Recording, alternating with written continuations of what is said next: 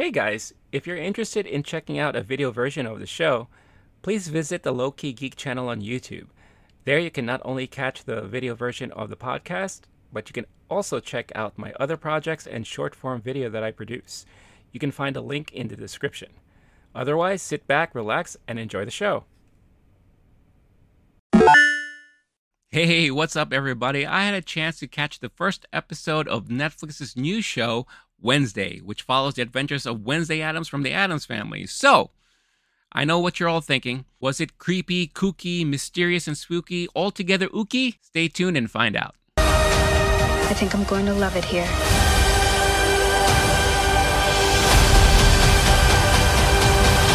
So when I heard that they were coming out with this series based off of Wednesday Addams, I thought, oh, that's an interesting take, something that doesn't have to necessarily follow the Addams family per se, but what if you follow one of the more intriguing characters within the Addams family. Now, of course, if you're a big fan of the two Addams family movies that came out in the 90s, you know that Wednesday Addams was uh, probably more of the beloved characters within the family there. The relationship and dynamic she had with Pugsley and all that stuff like that, and how she was very morbid in the way she acted. And I think a lot of that had to do with the acting of Christina Ricci, right? So now taking that concept and moving it forward to, I guess, a more mature uh, Wednesday Addams as she finds herself going high school uh, led to an interesting premise. Then I heard Tim Burton was attached to it. And I'm like, uh oh, I don't know about this because let's be honest, Tim Burton, even though he's done eh, some wonderful stuff, you know, Edward Scissorhands, Pee Wee, and all that stuff like that. As of recently, his stuff has been very hit or miss, and I think a lot of it had to do with that there was just too much Tim Burton in his movies. So my fear going into this is that is this going to be overwhelmingly Tim Burton as far as looks, style, the wackiness, and all the things like that? And I'm happy to say that it's actually not.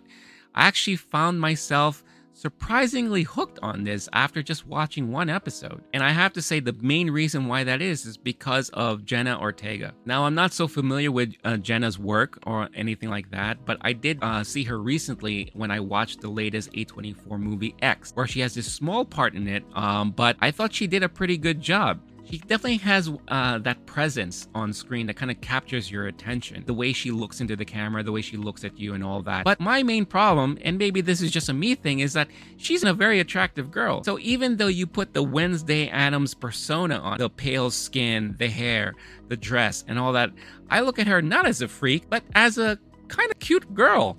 So I found myself kind of conflicted in trying to figure out, like, well, why do people find her freakish and all that? Then you see her personality and her acting, and wow, she really embodied and captured the soul of Wednesday Addams. You know, the way she looks at life, the way she treats her brother Pugsley, the way she just treats people around her. She always has something to say, and it's always something that's very morbid. And it is in its own way very charming. And I love the kind of premise where she can never stay in a school, right? Especially the public education system. So they have to find a way to get her to go to school. So they take her to this private school that uh, Morticia and Gomez went to and where they met. Now, speaking of Morticia and Gomez. Uh, it's being played by Catherine Zeta Jones and Luis Guzman. Just the way they look, you at one point will wonder, well, how the hell did those two get together? It's very a, a, very different dynamic, you know, especially with Catherine Zeta Jones looking as gorgeous as ever with her Morticia outfit and the persona there, and and Luis Guzman looking like Luis Guzman, right? But if you are familiar with the comic strip that this was all originally based on, then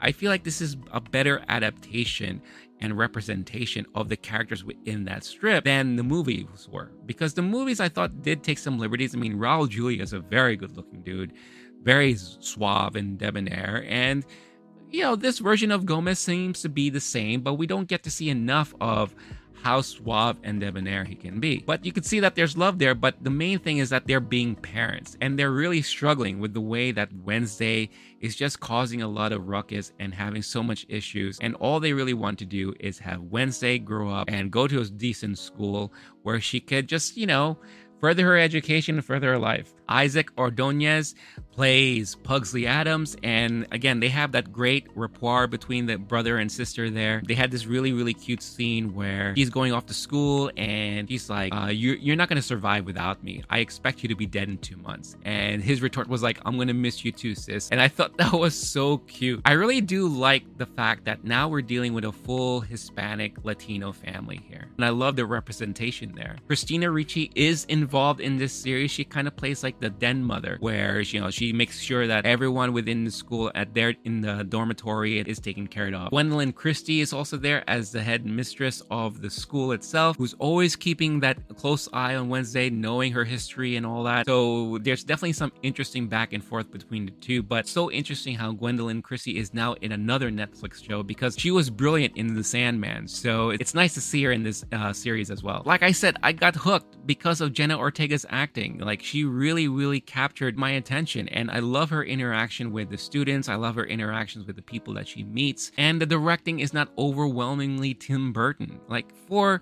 most people who are watching this show in the beginning, you probably wouldn't even realize it's a Tim Burton production. Not only did Tim Burton create this series, but he also directed this first episode. And I'm really shocked and surprised how it wasn't just bleeding Tim Burton. There are certain moments where you do catch some of the Burtonisms, and there's a bigger thing at the end of this episode where you get confronted with this creature that looks almost like something out of Beetlejuice. Of course, I don't want to spoil the plot or anything like that. I'm just saying that certain things are there, but there is an overlying plot. What will make Wednesday stay in this school for once? You know, she's expected to break out. She's never happy where she is. She hates dealing with people and all that, but she finds out that there's something interesting about this school and the surrounding town that she's close by. It piques her morbid curiosity, hence, that's why she wants to stay in school. You'll have to watch more to learn all about this yourself. As far as other Addams family members that return, yes, Lurch is there as the loyal butler servant. And yes, we do have Thing as well, who is a very close part of the family as always, and is kind of there to look after Wednesday. Now, if you've read the news and you've catched some of the other trailers that came out for this show, you'll know that Uncle Fester does show up, but he doesn't show up in this episode. So I don't know how that reveal is like. Again, we only got treated to one episode, but I will say this everyone in attendance of this screening wanted more. As soon as the episode ended, people were screaming for episode two, and they didn't give it to us. Most times when they have screenings like this, especially for a brand new show, they will show you the first two episodes, or